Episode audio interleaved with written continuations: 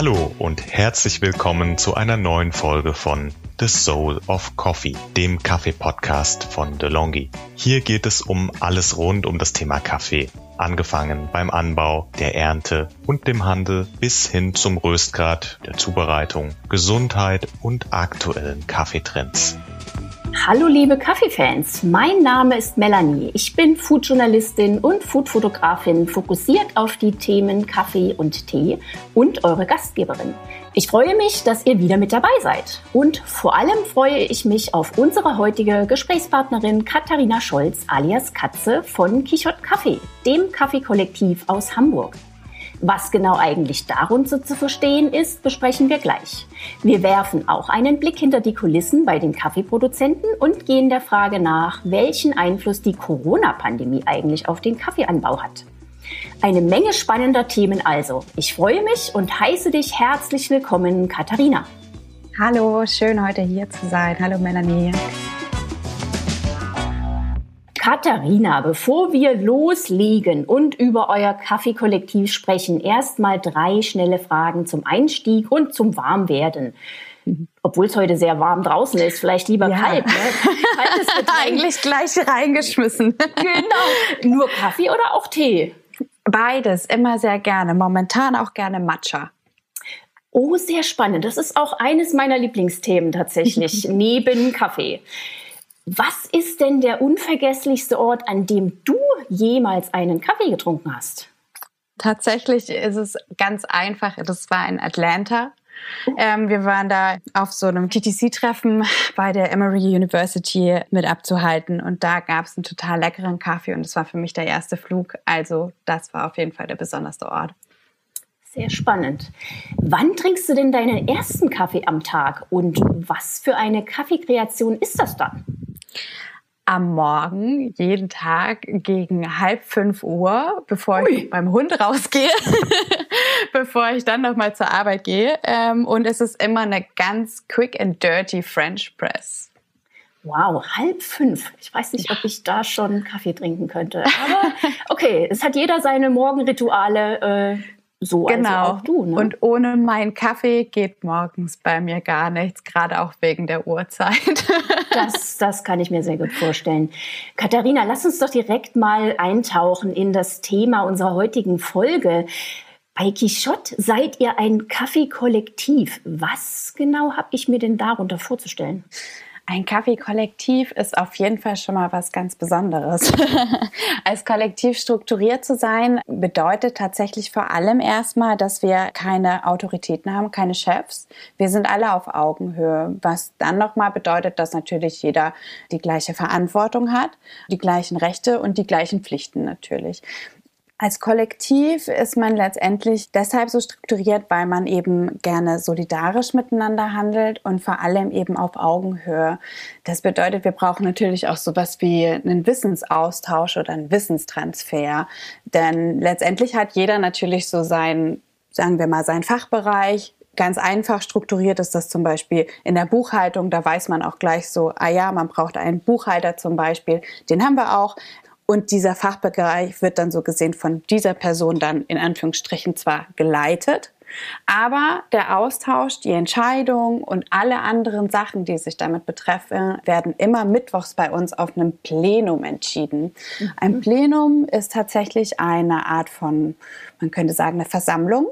Die geht über den ganzen Tag hinweg und diese Versammlung ermöglicht uns dann so gesehen, alle Entscheidungen dann auch gemeinsam zu treffen. Das bedeutet, ein Kollektiv ist nicht nur auf Augenhöhe miteinander arbeiten, sondern auch sehr, sehr viel miteinander sprechen. Ja, das kann ich mir sehr gut vorstellen. Das ist wahrscheinlich angenehm und eine Herausforderung zugleich. Hm. Absolut, das kann ich absolut unterschreiben. Was, äh, um mal weiter voranzuschreiten, was sind denn genau eure Ziele? Was verfolgt ihr? Wir sind als Direktimport Kaffeerösterei. So kennt man das vielleicht auch so von der Website. Wir haben so gewisse Standards, weil wir einmal wollen, dass es lange noch Kaffee gibt und dass dieser mhm. Kaffee lecker schmeckt ja. und dass auch die Leute, nicht nur wir hier vor Ort davon leben können, sondern natürlich auch die Leute im Ursprung. Mhm. Und äh, dazu kommt dann eben aber auch noch, dass wir hier natürlich auch gerne daran arbeiten wollen. Und daher kommt auch der Gedanke von dem Kollektiv, dass man eben mit viel Spaß an der Arbeit dran ist. Und wer Spaß an der Arbeit hat, der bringt meistens auch ganz schön was auf den Tisch. Genau, ja. Kaffee verbindet, Kaffee bringt Menschen zusammen. Ne? Warum nicht auf diese Art und Weise? Ne? genau. Wie habt ihr euch denn das äh, gesamte, dieses geballte Kaffee-Know-how eigentlich angeeignet? Wie fing das an?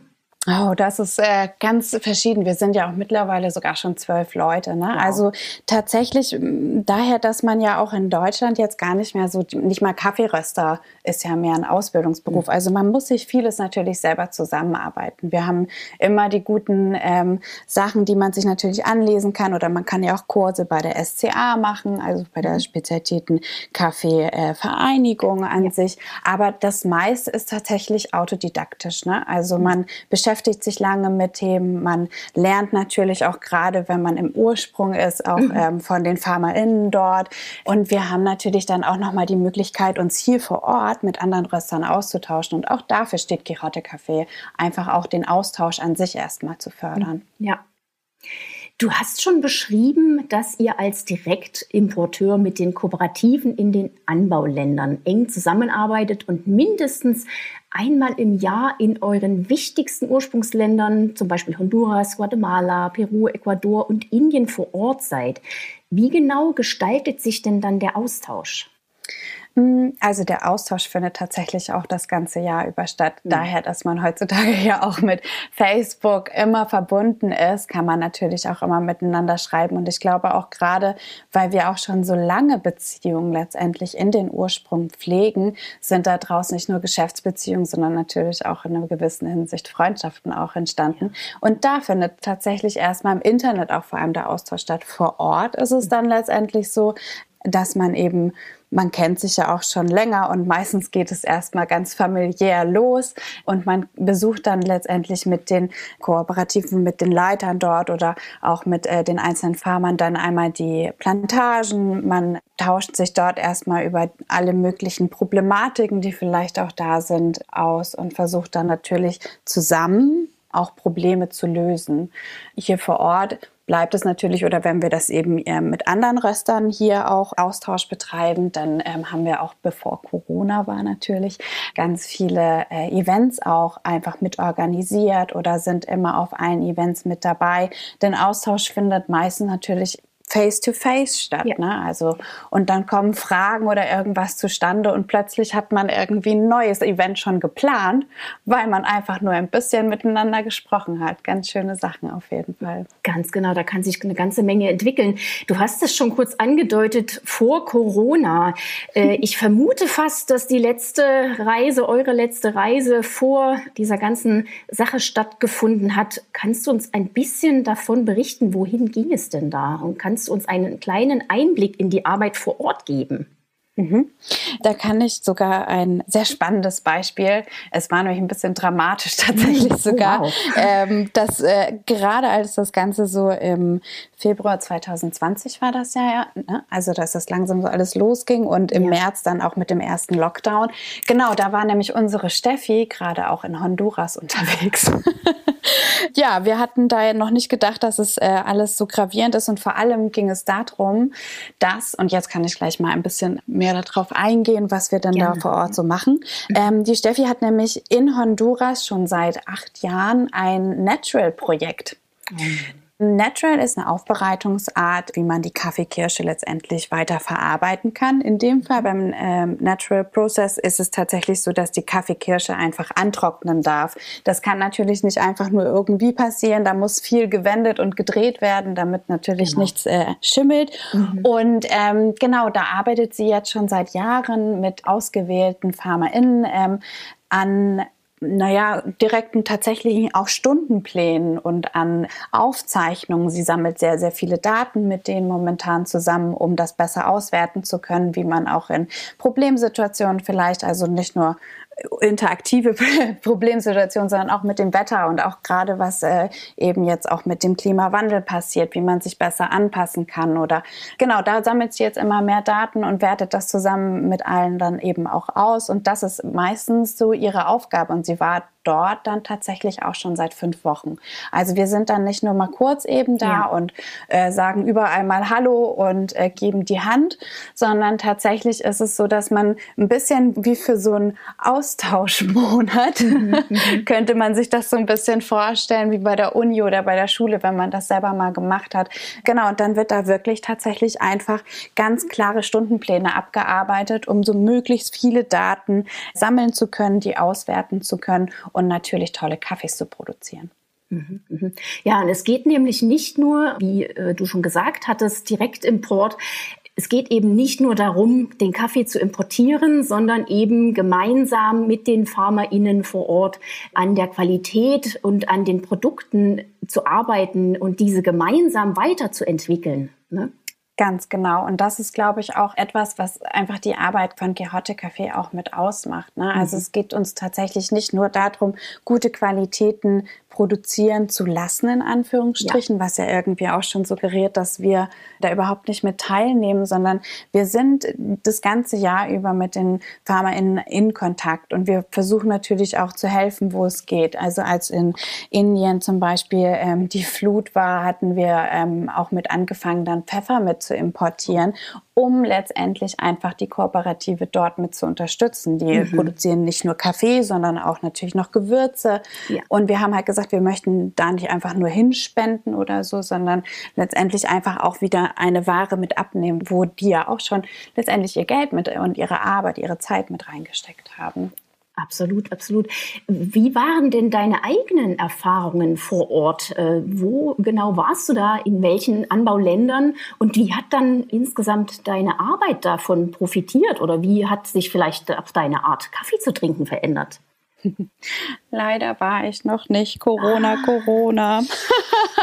Ganz mhm. gemein, ja, tatsächlich. Äh, ich wäre aber, mein mein Land wäre Guatemala. Ich habe da jetzt immer schon ein bisschen Kontakt mit hin ne, und versuche mich da schon so ein bisschen überall so zumindest so weit zu informieren. Ich bin nicht immer im direkten Austausch, weil wir auch noch für Guatemala einen direkten Berater haben, der ah, gerade ja. auch unsere Verträge mit abschließt. Mhm. Und ja, wenn Corona nicht gewesen wäre, mhm. dann könnte ich jetzt auch was dazu sagen, wie sich vieles verändert hat, aber das hat es leider noch nicht.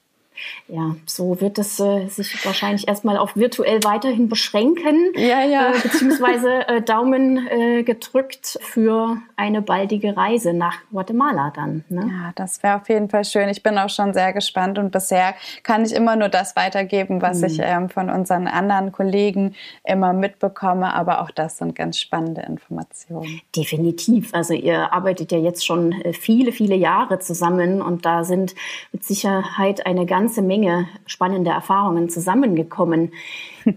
Apropos Corona. Ich kann mir sehr gut vorstellen, dass auch euch, die ihr schon etwas länger am Markt seid, Corona euch im letzten Jahr einen gehörigen Strich durch die Vorortbesuche gemacht hat. Äh, hast du ja schon eben erwähnt. Kannst du uns denn noch ein wenig mehr über den Einfluss von Corona auf die Ursprungsländer erzählen?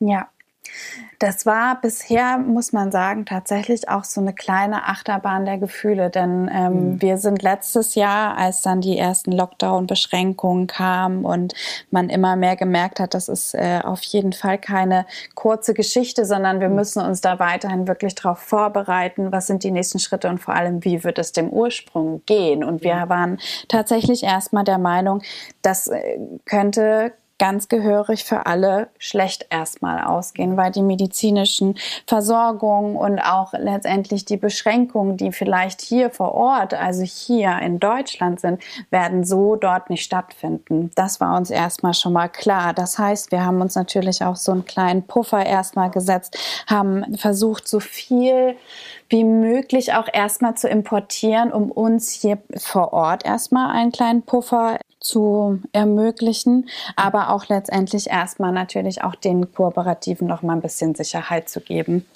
So, und dann passierte mhm. tatsächlich das, was wir nicht erwartet haben, und zwar es lief alles ganz wie gewohnt weiter.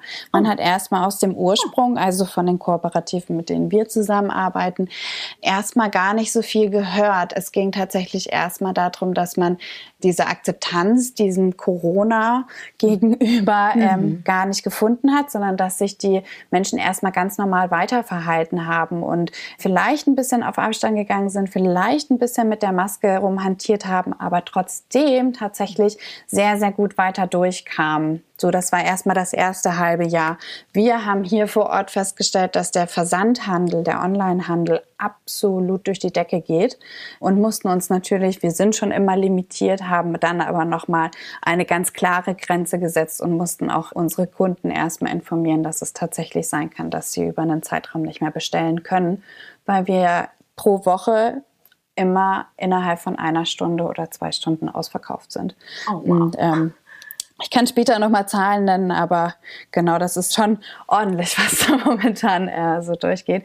Genau, und so hatten wir auch erstmal so eine Art von eigenartiger Sicherheit. Also mhm. wir haben, wie gesagt, eben äh, über soziale Medien, über E-Mail und auch über Skype immer wieder Kontakt in den Ursprung und es lief tatsächlich alles erstmal wie gewohnt weiter. Mhm. Ein paar Wochen, Monate später, nach diesem ersten interessanten halben Jahr, kamen dann doch die ersten Fälle. Und leider ist es mittlerweile auch so, dass wir halt immer mehr merken, die Menschen sterben ein bisschen weg wie Fliegen. Mhm. Das geht leider sehr, sehr schnell momentan mhm. und auch sehr, sehr, äh, naja, in, in großen Zahlen einfach. Und leider ist es dann aber auch so, dass äh, es wird nicht genau benannt. Also es wird nicht gesagt, die Leute sterben an Corona, mhm. sondern die Leute sterben halt jetzt einfach momentan vermehrt. Mhm. Und das ist so, wenn man das mal ganz allgemein halten kann, das, was erstmal passiert ist. Und wir sind alle noch nicht ganz sicher, wie sich das Jahr jetzt hier noch gestalten wird. Die Ernte und alles kann soweit wohl erstmal stattfinden, auch wenn es wahnsinnig schwierig ist, Erntehelfer zu finden. Aufgrund ähm, der Situation.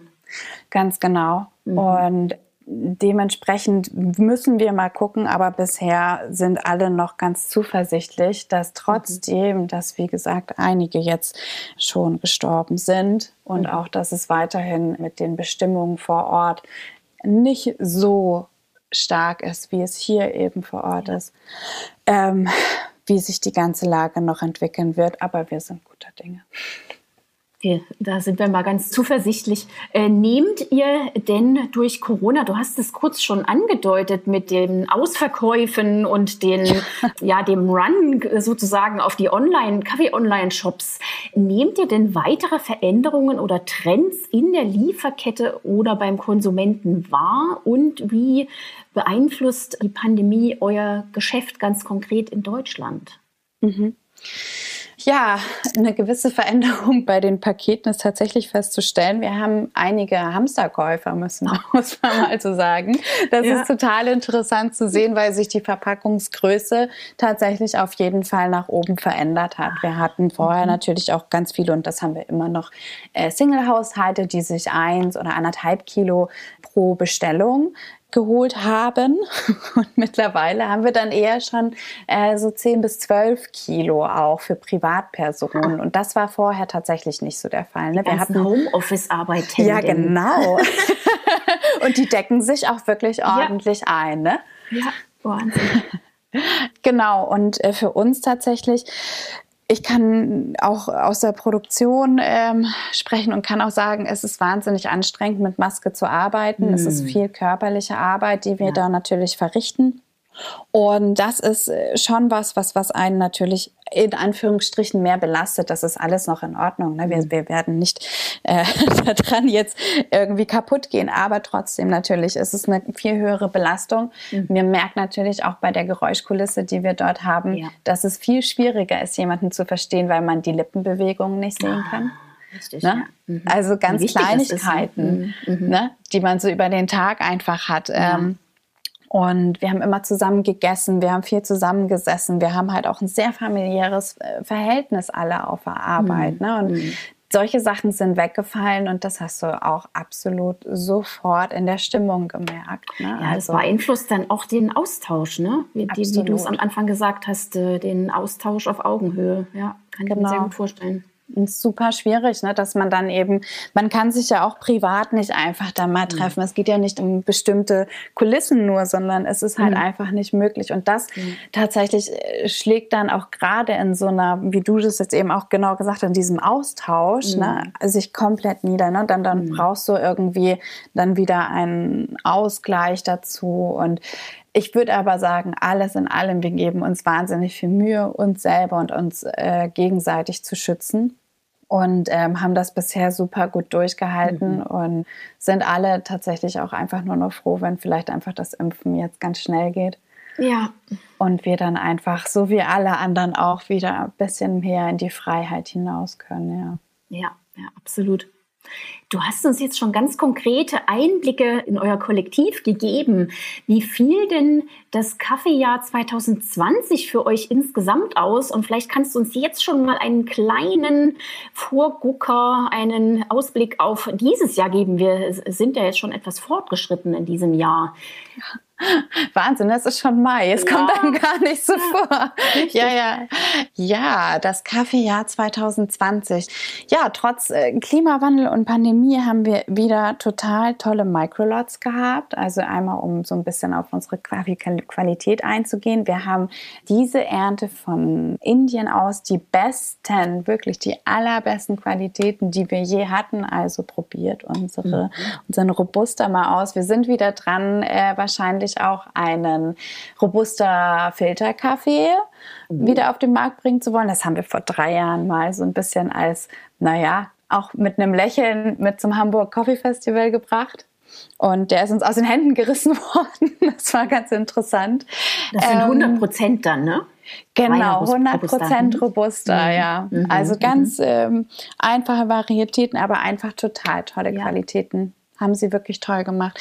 Genau, und äh, das hat sich dann tatsächlich auch nochmal für dieses Jahr auch schon einiges angekündigt. Manche Qualitäten haben wir jetzt auch schon hier. Auch aus Honduras kommen nochmal leckere Microlots, Filterkaffees vor allem nochmal mit auf den Markt. Qualitativ äh, haben wir uns äh, da nichts vorzumachen. Richtig schön, mhm. haben wir uns auch sehr, sehr gefreut. Und äh, von den Zahlen her, die Zahl des Jahres 2020 war die 30, denn wir sind 30 Prozent gewachsen. Kann man oh. sich das vorstellen? Sehr, sehr gut. Glückwunsch. Ja, genau. Und das, äh, was es vor allem für uns ausmacht, ist natürlich, dass wir wieder neue Kollegen auch mit einstellen können. Mhm. Ne? Also wir als Girate Café sind auf jeden Fall limitiert in den Kilos, die wir halt letztendlich an Röstkaffee verkaufen. Mhm. um uns halt selber auch genügend Freiraum noch zu lassen, entspannt arbeiten zu können. Und jetzt sind wir mittlerweile schon zwölf Leute und sechs sind noch in der Anwärterschaft, werden jetzt dann äh, nach der unserer Umfirmierung eine neue Rechtsform dann auch nochmal, was übrigens auch gerade Thema ist, die Rechtsform. ähm, mhm. Genau, und die werden dann auch nochmal mit ins Kollektiv als Teilhaber mit aufgenommen.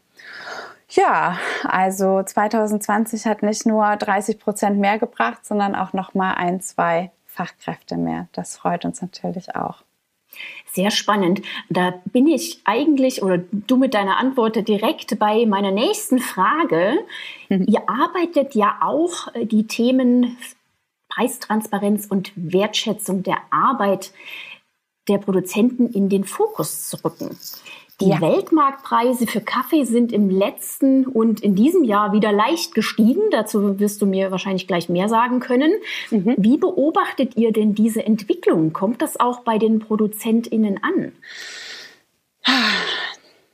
Ich würde da immer gerne so eine richtig aussagekräftige Pauschalaussage machen mhm. können, aber es ist wahnsinnig schwierig. Ne? Also ähm, wir versuchen uns da natürlich einmal mit der Preistransparenz, die wir nicht nur leben, sondern mhm. halt auch immer wieder auch in Austauschgesprächen versuchen, immer mehr schmackhaft zu machen, weil je mehr Transparenz für uns alle herrscht, mhm. desto mehr können wir auch einfach Informationen besser bekommen und verarbeiten. Ne? Also das heißt, wir wüssten dann halt eben sehr, sehr viel mehr, wer am Schluss was bekommt. Ne?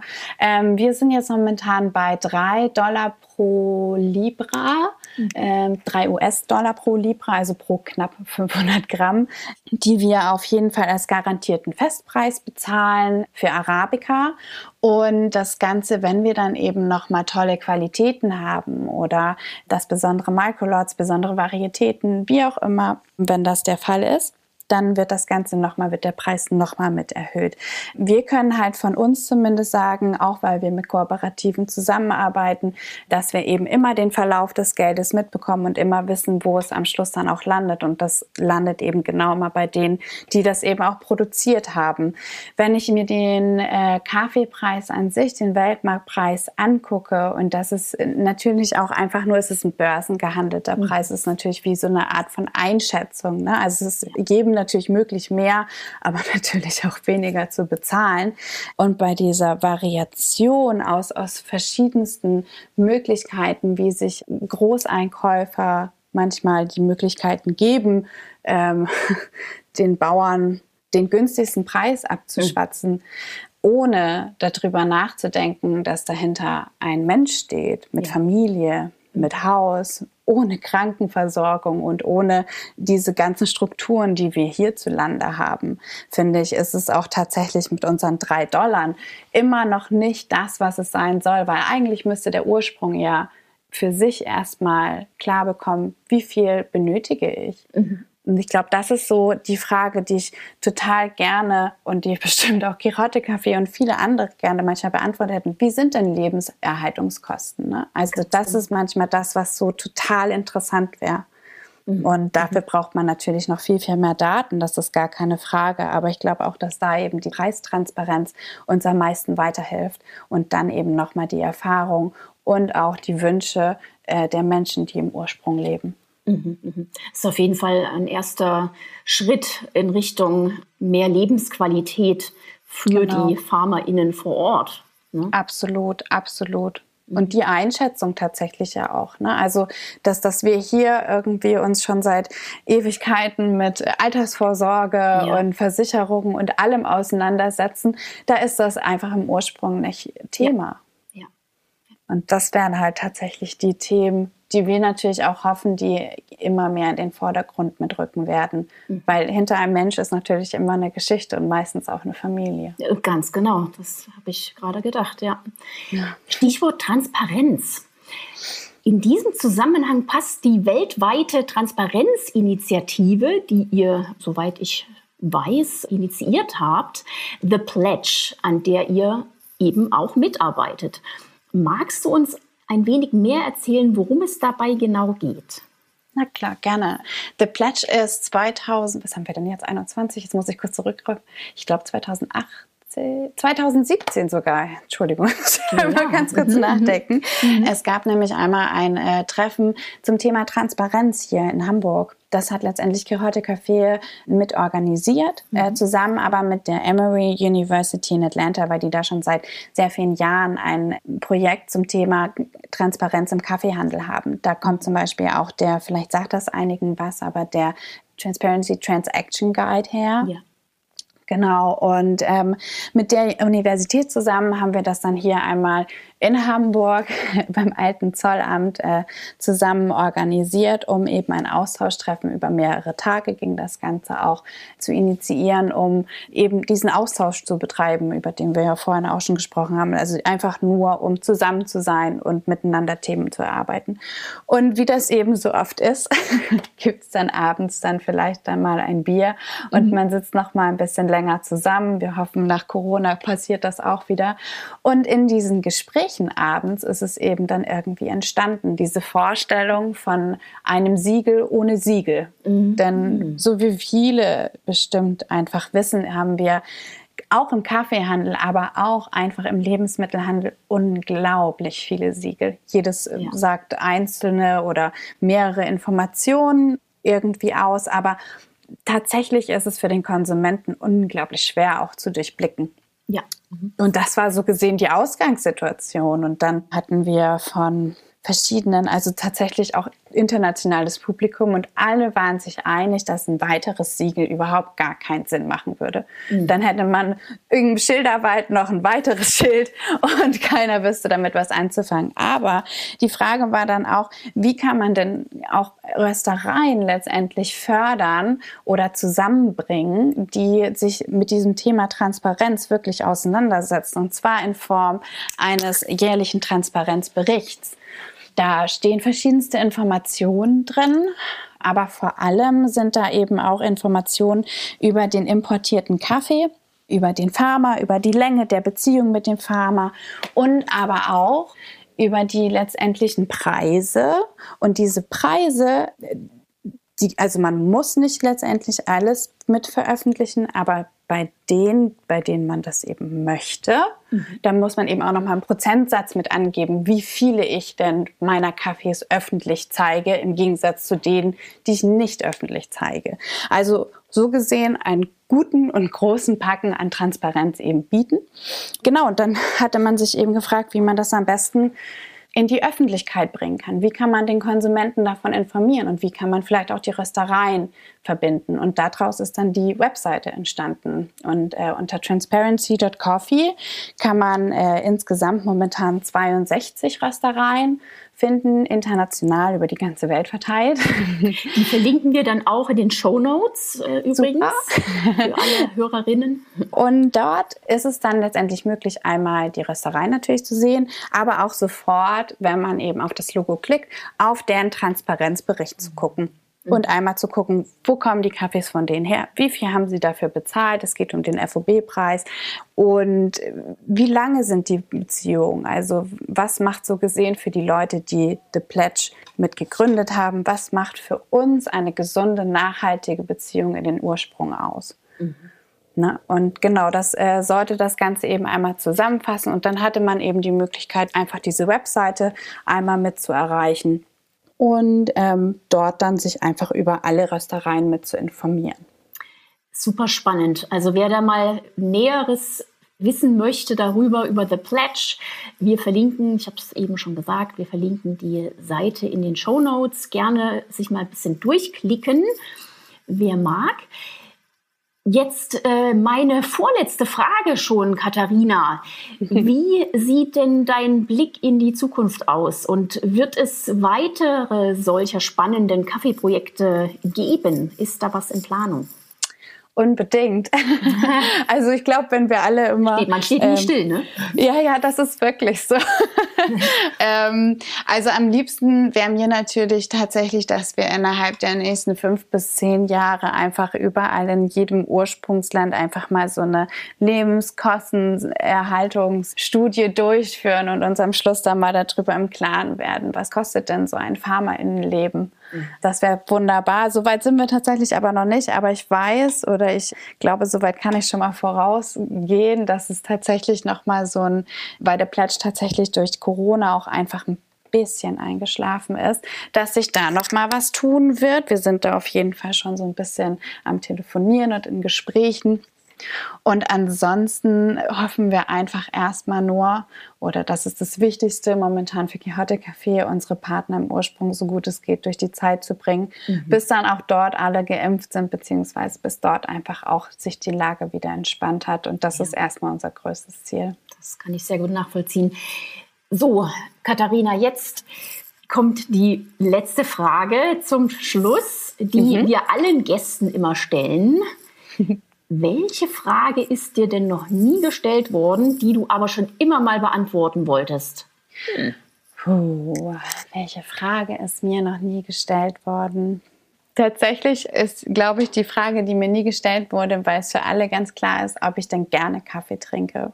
Ich werde immer gefragt, welchen Kaffee ich trinke, ah. wann ich Kaffee trinke. Aber tatsächlich wurde ich, glaube ich, seitdem ich in der ganzen Kaffeebranche arbeite, noch nie gefragt, ob ich gerne Kaffee trinke. Es wird vorausgesetzt. Es wird vorausgesetzt. Ja. Und wie lautet denn deine Antwort? Zum Glück ja. ja. Ansonsten wäre es wahnsinnig anstrengend. Das, ja. das glaube ich. Ja, also Katharina, vielen herzlichen Dank. Das war ein ganz tolles, inspirierendes, interessantes Gespräch.